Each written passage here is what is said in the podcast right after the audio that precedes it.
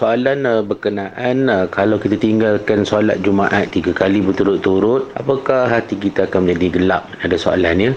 Bila ada perintah daripada pihak berkuasa untuk kita tidak menghadirkan diri ke masjid dan tidak boleh kita solat Jumaat dalam beberapa minggu atau beberapa tempoh ni, sehingga Allah Ta'ala selesaikan masalah kita insyaAllah tentang wabak coronavirus ni. Jadi bila kita meninggalkan solat Jumaat, apakah hukum dia? Adakah berdosa? Adakah hati kita akan menjadi gelap?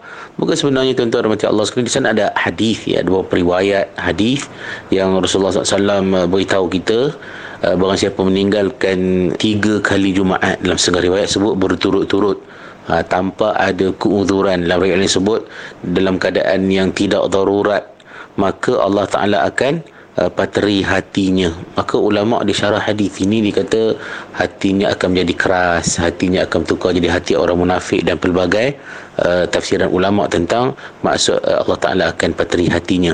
Baik tuan-tuan sekalian, ini dalam keadaan kalau tidak ada sebarang mudarat ataupun tidak ada sebarang keuzuran. Sekarang ni kita duduk dalam keadaan darurat, dalam keadaan ada keuzuran dan halangan sebab wabak penyakit, maka kita tidak termasuk dalam golongan tersebut. Mana insyaAllah tidak akan ditutup hati kita, tidak akan dipateri hati kita, dengan syarat jangan tak sembahyang zuhur pula. Maknanya kita digugurkan kewajipan Jumaat di masjid dan tak boleh datang ke masjid, tapi kita tetap juga solat zuhur berjemaah di rumah dengan keluarga kita.